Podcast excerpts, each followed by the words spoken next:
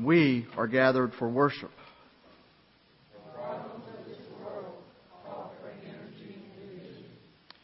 In worship, we seek God's vision of hope and wholeness and meet the Spirit who gives strength to the weary.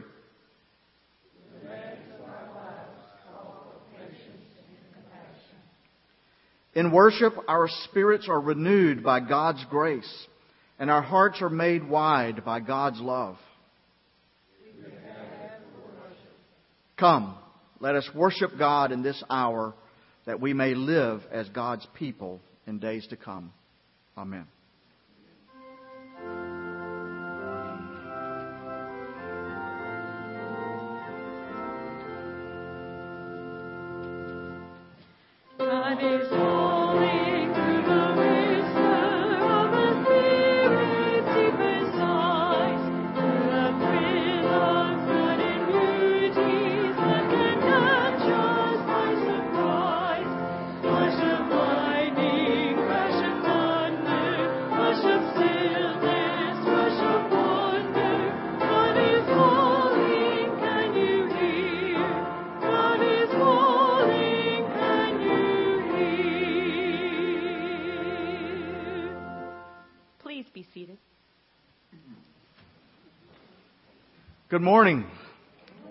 Welcome. We're glad that you're here this morning and we welcome you to Community Baptist Church and hope that God's going to bless you in a very special way today.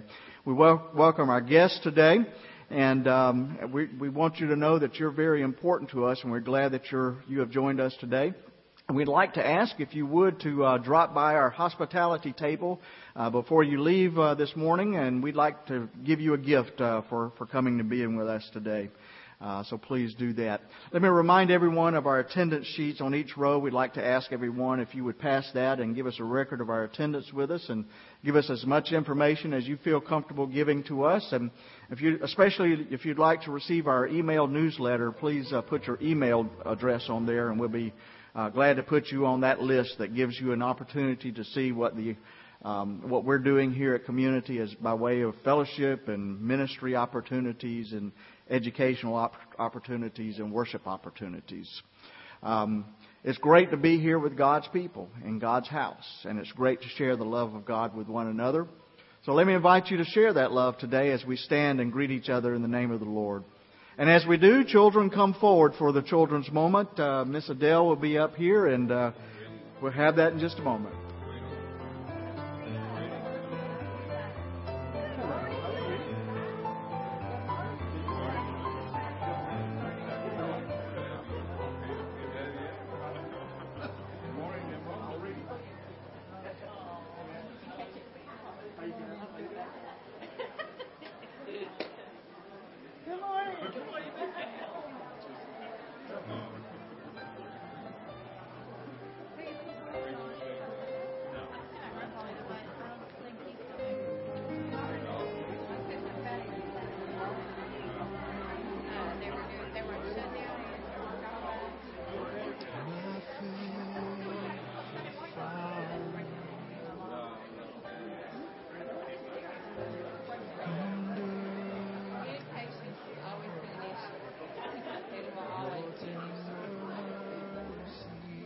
Thank you so much. Children, come on up for the children's moment.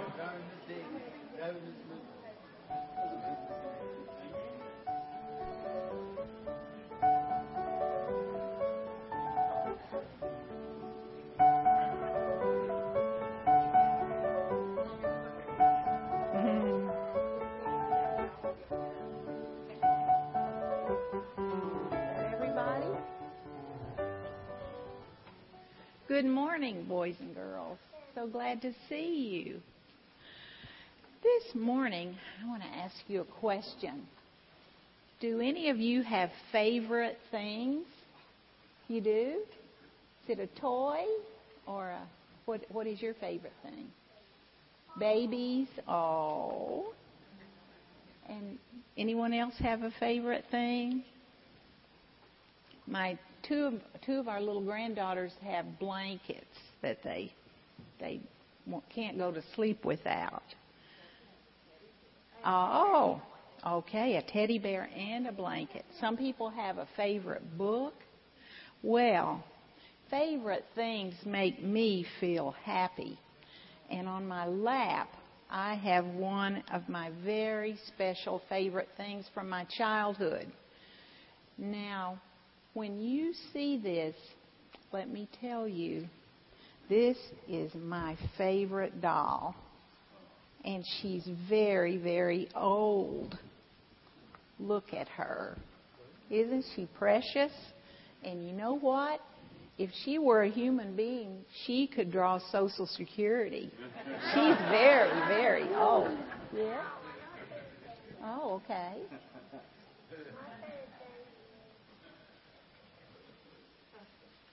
Toys, okay. Well, I plan to give this doll to my oldest granddaughter, Heather, because she asked me for her. And so when she gets a place of her own, she's going to have this doll. My most of my favorite things are old, as you might imagine, like Mr. Jerry. but but he he's not he's not a thing. He's not a thing. He's my honey and my favorite person. Something else that's very favorite to me are quilts. Now, even my old doll has a quilt. My aunt made it, and it's very old, too. And then I have quilts here.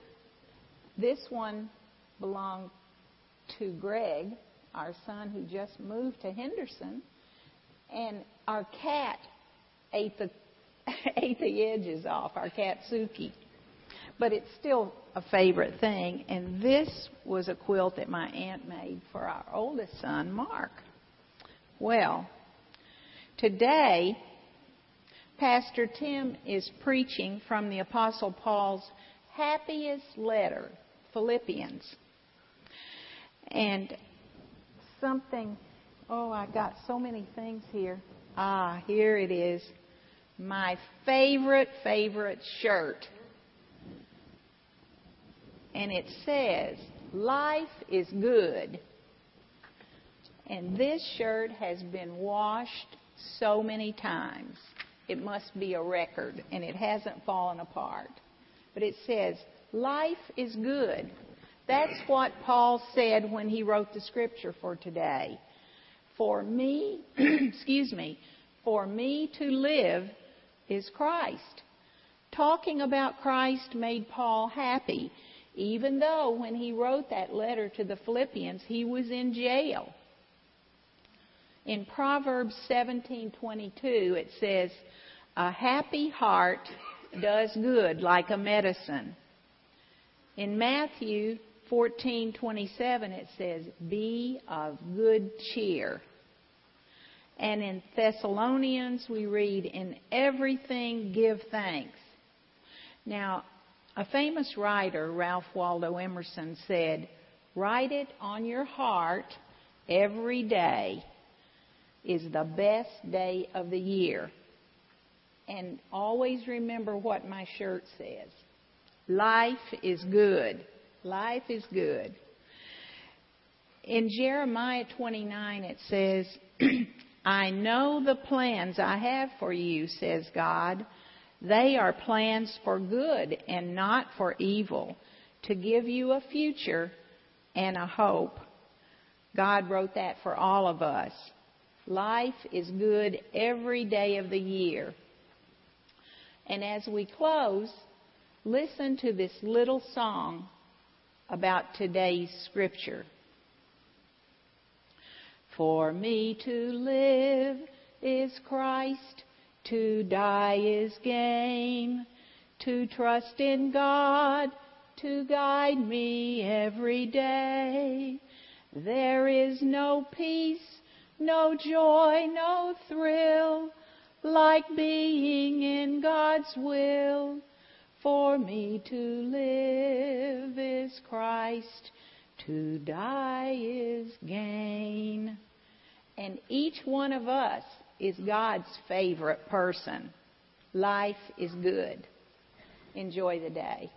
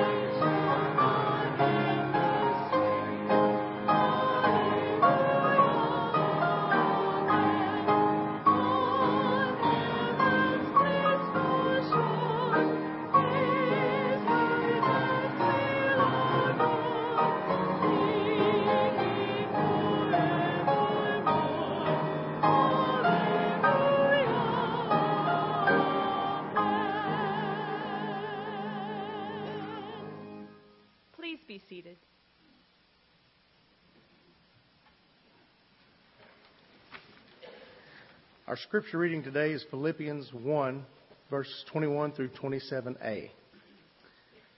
For me, living is Christ and dying is gain. If I am to live in the flesh, that means fruitful labor for me, and I do not know which I prefer. I am hard pressed between the two. My desire is to depart and be, to depart and be with Christ, for that is far better. But to remain in the flesh is more necessary for you. Since I am convinced of this, I know that I will remain and continue with all of you for your progress and joy in faith, so that I may share abundantly in your boasting in Christ Jesus when I come to you again. Only live your life in a manner worthy of the gospel of Christ, so that whether I come and see you or I am absent and hear about you, I will know that you are standing firm in one spirit, striving side by side with one mind for the faith of the gospel. Let us pray. Our dear Heavenly Father, as we go through this journey we call life, we know that to die is to gain your kingdom, but we are, we are to remain here for as long as is necessary to do your work, to bring as many people as we can into your glory. We ask that you give us the courage to do as we are asked, to do what we know is right and to do so in all the days of our lives. Amen.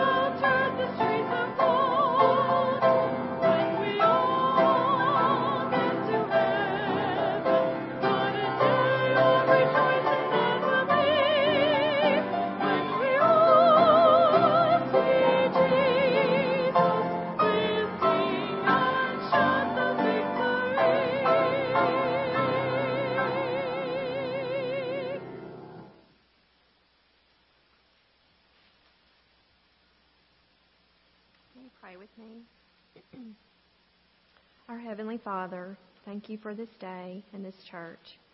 Watch over us, Lord, as we listen to your word, and be with Dr. Hobbs as he preaches today. As we take up an offering for your church, please let people give freely from their hearts. We ask these things in your heavenly name. Amen.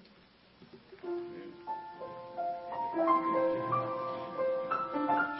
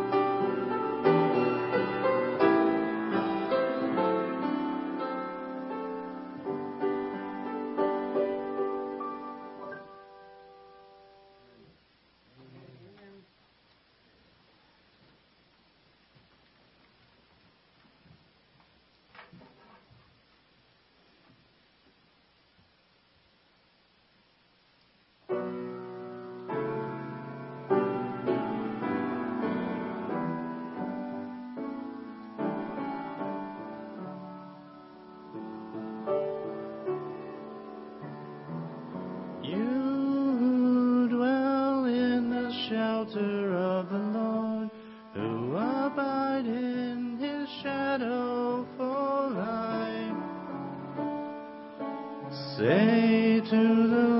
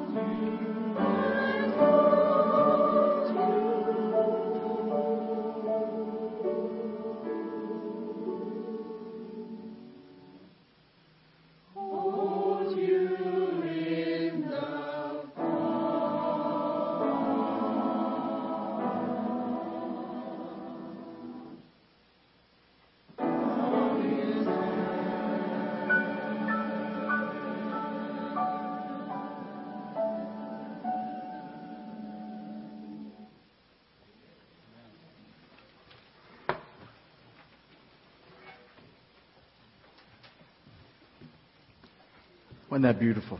Thank you, choir. You know, it, um, it never ceases to amaze me how creative human beings can be, even at, a, at the time of death. For example, consider some of these epitaphs.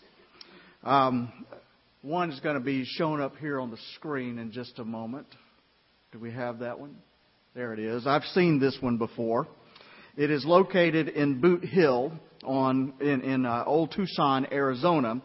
And here it says, "Here lies Lester Moore, four slugs with a 44, no less, no more." There's another epitaph in that same cemetery from a woman that simply says, "I told you I was sick." Then there's the grave in Nantucket, Massachusetts from the 1880s, which bears this epitaph. Under the sod and under the trees, here lies the body of Jonathan Pease. He's not here, there's only the pod. Pease shelled out and went to God. And here's one more that will probably uh, put me in bad standing with some folks, but uh, it's, it's, it's pretty humorous there. It's a recent burial, and it says, "Here lies my wife. Here let her lie. Now she's at rest, and so am I."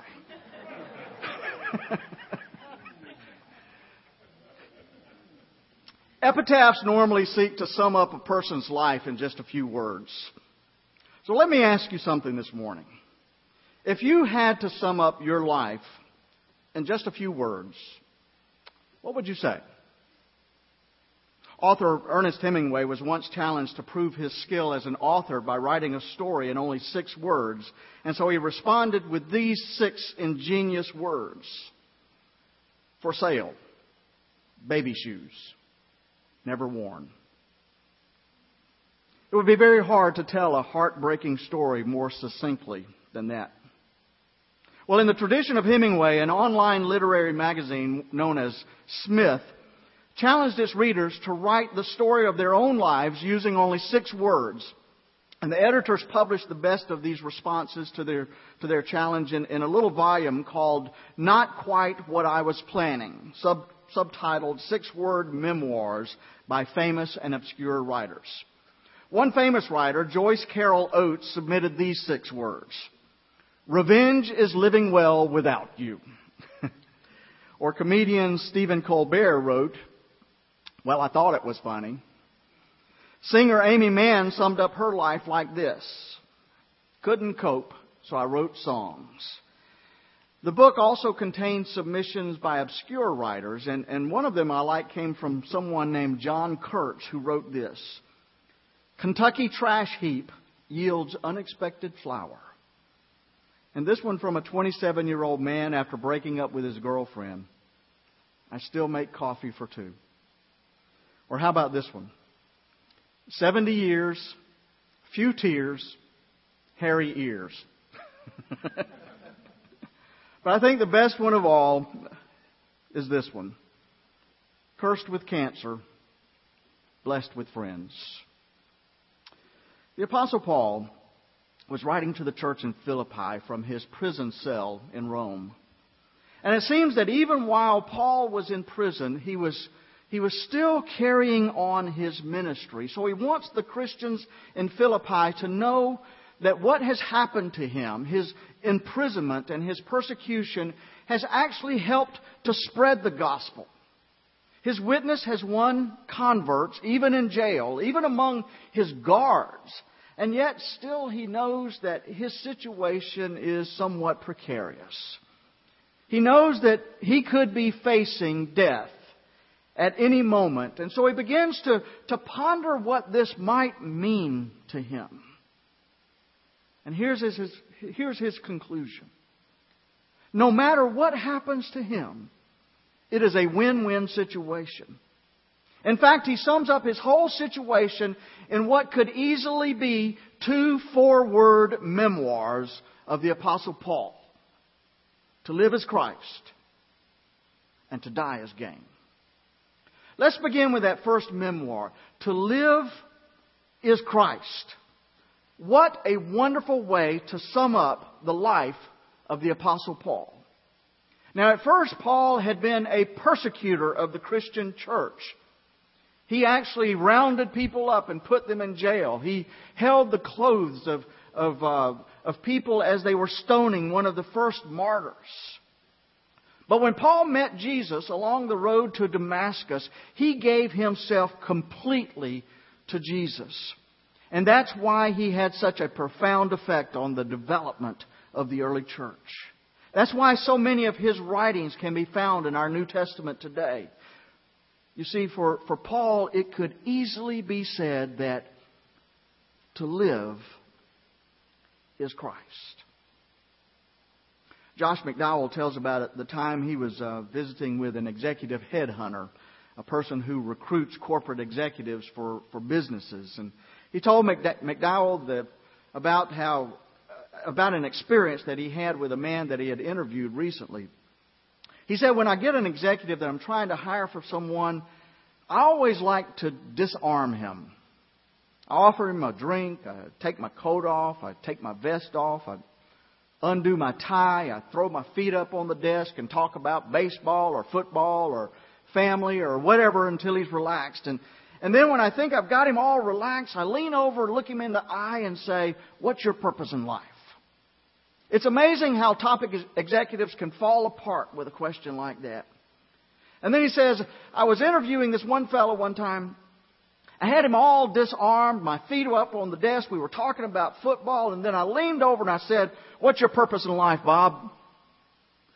And he said without blinking an eye, To go to heaven and to take as many people with me as possible. For the first time in my career, said this corporate headhunter, I was speechless. Well, this makes me wonder two things. First of all, can we state our purpose in life as briefly as that? And secondly, would our purpose in life contain any reference to God? For example, we might say to leave this world a better place and to glorify Christ in all that we do. Or we might say to live a life of love following the example of Jesus. Or to use our uh, motto here at Community Baptist, being the presence of Christ and serving a world in need. World in need.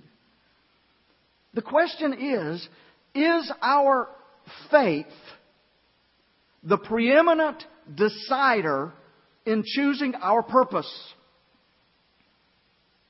You may have read about Wesley Britt. Wesley is a six foot, eight inch offensive lineman with the New England Patriots. He's a graduate from Alabama, uh, University of Alabama and played for the Crimson Tide there. And in his senior year, he was one of 22 players selected for the Playboy All-American football team. Well, with that honor comes a free week at the Playboy Mansion in California the opportunity to meet Hugh Hefner himself and the chance to be pampered by real live Playboy bunnies. What college football player wouldn't jump at an opportunity like that? Well, for one, Wesley Britt. He said it just didn't sound like the sort of thing he ought to do.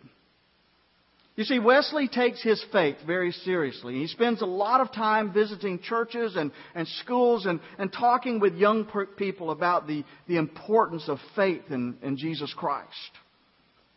And without sounding prudish, he said that visiting the Playboy Mansion just wasn't the kind of thing he ought to do. Well, as you might expect, he took some ribbing from some of his college buddies, and a few of them outright told him that he was crazy and one or two offered to, uh, to wear a disguise and go in his place. Uh, but many, many more have spoken about how much they respect him for his decision. And I don't know about you, but I'm encouraged that there are still young people out there today, like Wesley Britt, who are that serious about their faith in Jesus. And I think it's a challenge to each of us to strengthen our faith in Jesus Christ. To live is Christ. That is a four word memoir that sums up the abundant life. And it summed up so well the life that the Apostle Paul lived. But what would you sub- substitute in its place? To live is work? To live is football, basketball, softball, volleyball? To live is my iPod? Surely, surely you, you can see how shallow that is. I suspect that some of you would say to live is my family, and, and certainly our family is very important to us, but, but here's the truth of the matter. There are a lot of people out there who have good jobs and, and wonderful families and fun hobbies who, when it comes to the end of the day, they realize that none of that is enough to satisfy their deep, deepest desires. They find themselves lacking. Maybe you remember the scene from the movie City Slickers, a scene in which the character that Billy Crystal plays is visiting his, his son's school for career day. Uh, Billy Crystal, his character is a salesman in this movie, but obviously he is not happy. He's not fulfilled in his job. He's not fulfilled in his life in any way, and it shows in his attitude. Listen as he unloads on these bewildered children in the school that day. He says, value this time in your life, kids, because this is the time in your life when you still have your choices. It goes by fast. When you're a teenager, you think you can do anything, and you do. Your 20s are a blur. 30s, you raise your family, you make a little money, and you think to yourself, what happened to my 20s? 40s, you grow a little pot belly, you grow another chin. The music starts to get too loud, and one of your old girlfriends from high school becomes a grandmother. 50s, you have minor surgery. You call it a procedure, but it's surgery. 60s, you'll have major surgery. The music's still too loud, but it doesn't matter because you can't hear it anyway. 70s, you and your wife retire to Fort Lauderdale. You start eating dinner at 2 in the afternoon. You have lunch around 10, breakfast the night before. Spend most of your time wandering around the malls looking for the ultimate soft yogurt and muttering, how come the kids don't call? How come the kids won't call? Then in the 80s, you'll have a major stroke. You'll end up babbling with some Jamaican nurse who your wife can't stand, but you call mama. And then he turns to the children and asks, Any questions? Have a great day.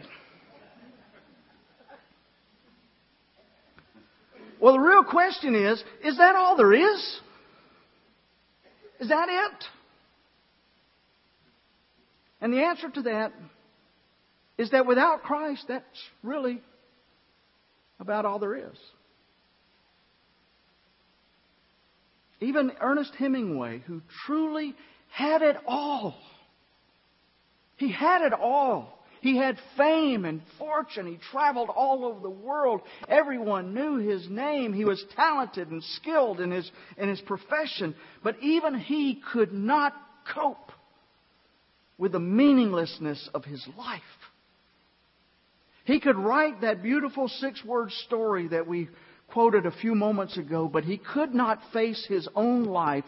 And so on July the 2nd, 1961, at 5 o'clock in the morning, he died from a self inflicted shotgun blast to his head. Is that all there is? And the answer is that without Christ, that really is about all there is. So you see, it's no wonder that that people seek to lose themselves in their work. And it's no wonder that people seek to lose themselves in their recreational activities or lose themselves in drugs or, or alcohol because if that's all there is, then, then life is hardly worth the effort. But listen to this. That is not all there is. To live is Christ. As someone has said, life with Christ is a hopeless end, or life without Christ is a hopeless end, but life with Christ is an endless hope. I like that. I like that. In his book, The Pursuit of Happiness, Dr. David Myers looks at money and power and fame and all of those other things that the world calls success. And, and in the end, this is what he cl- concludes about happiness. He says that the happiest people are those who are active in their congregations and participate in some form of social ministry serving others. And you know something? That doesn't surprise me a bit. For you see, to live is Christ.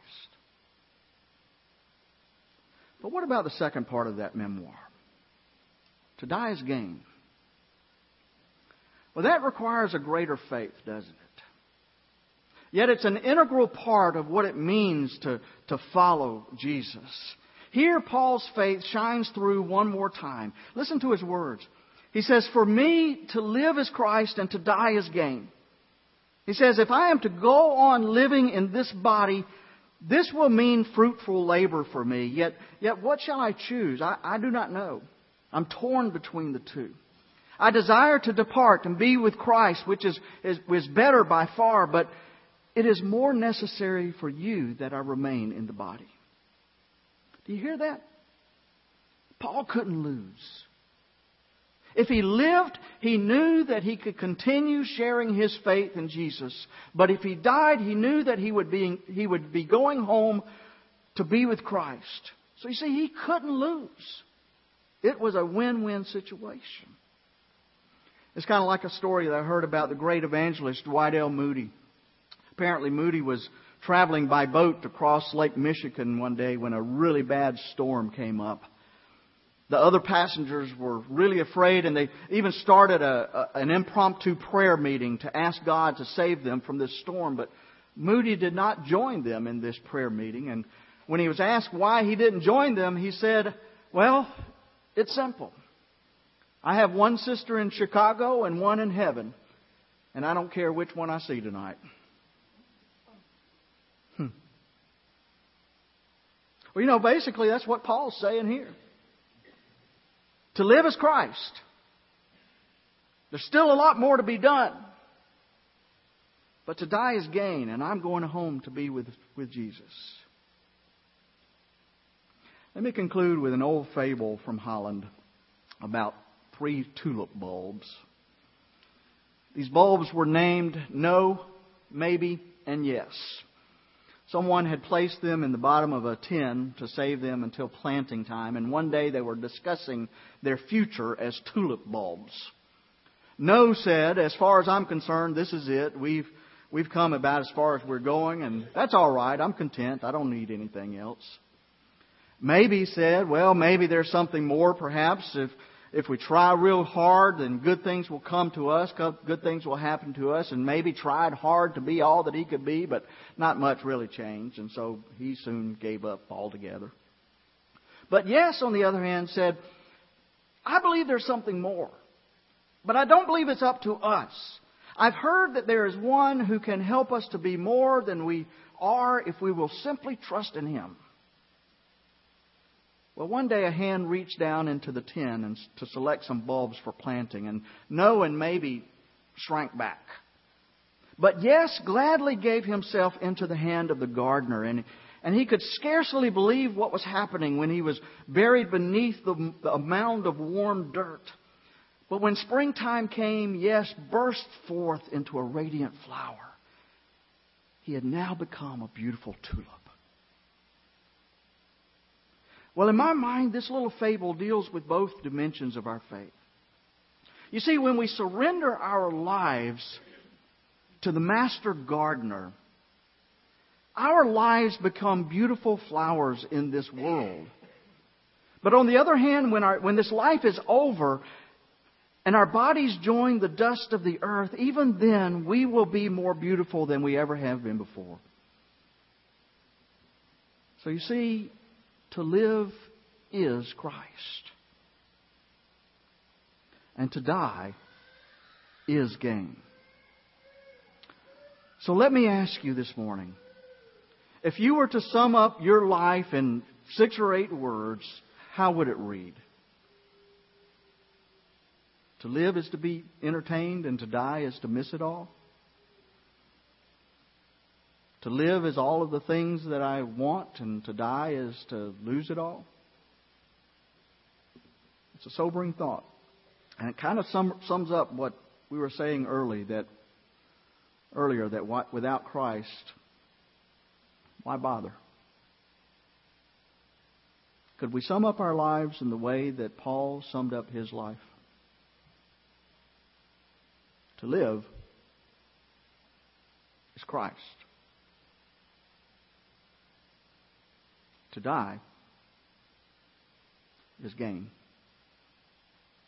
I hope and I pray that that is a true statement for all of us here today. Amen. We're going to sing a hymn of response, just as I am. There may be someone here today who needs to respond to the work of God's Holy Spirit in your life today. Maybe you feel like one of those uh, tulip bulbs and you're shrinking back from the hand of God. Well, let me tell you something, folks. That will only that will only make your life less meaningful. Because the only way that we, we can really have fulfillment in our life and happiness and joy and meaning in our lives is to have that relationship with God.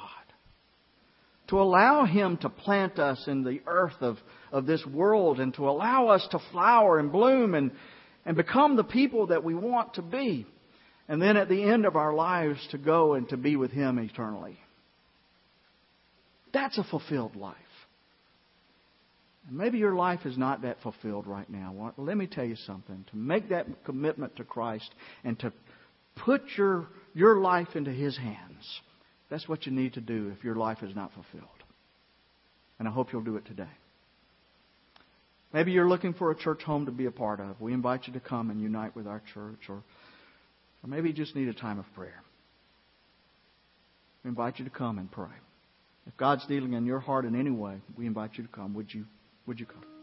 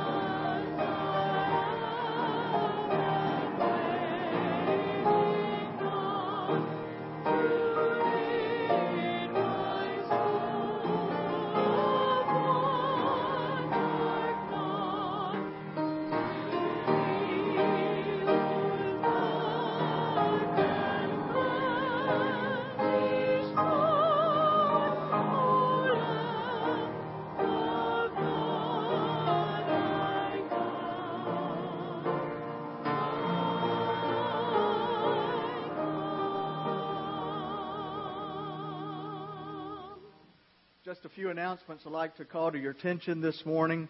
Uh, first of all, you may notice we, we have a picnic scheduled for today, and it's been raining this morning.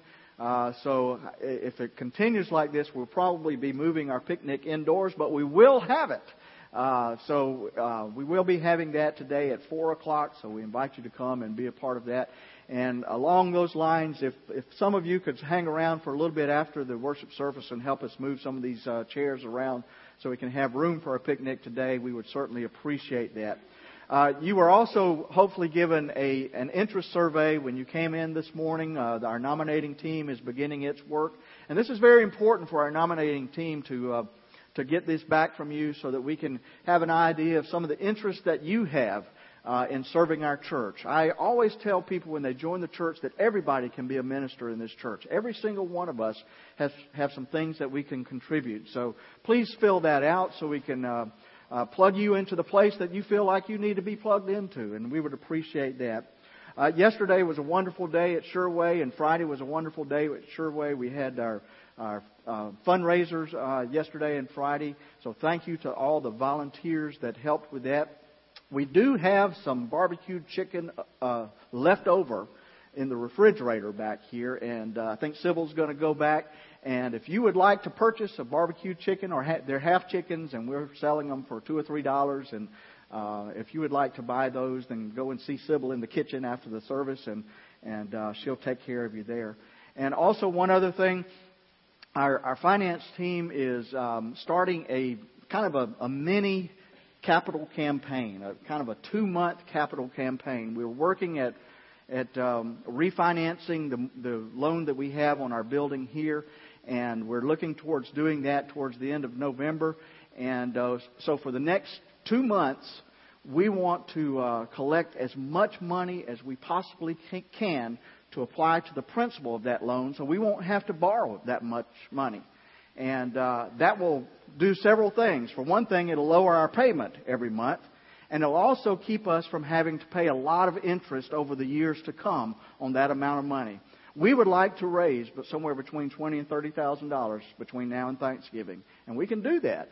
Uh, we can do that. So hopefully everyone uh, will contribute what you can toward this cause, and this will help us out tremendously. Thank you so much for that. Let us uh, let us bow for our benediction. Let us go from this place praising God.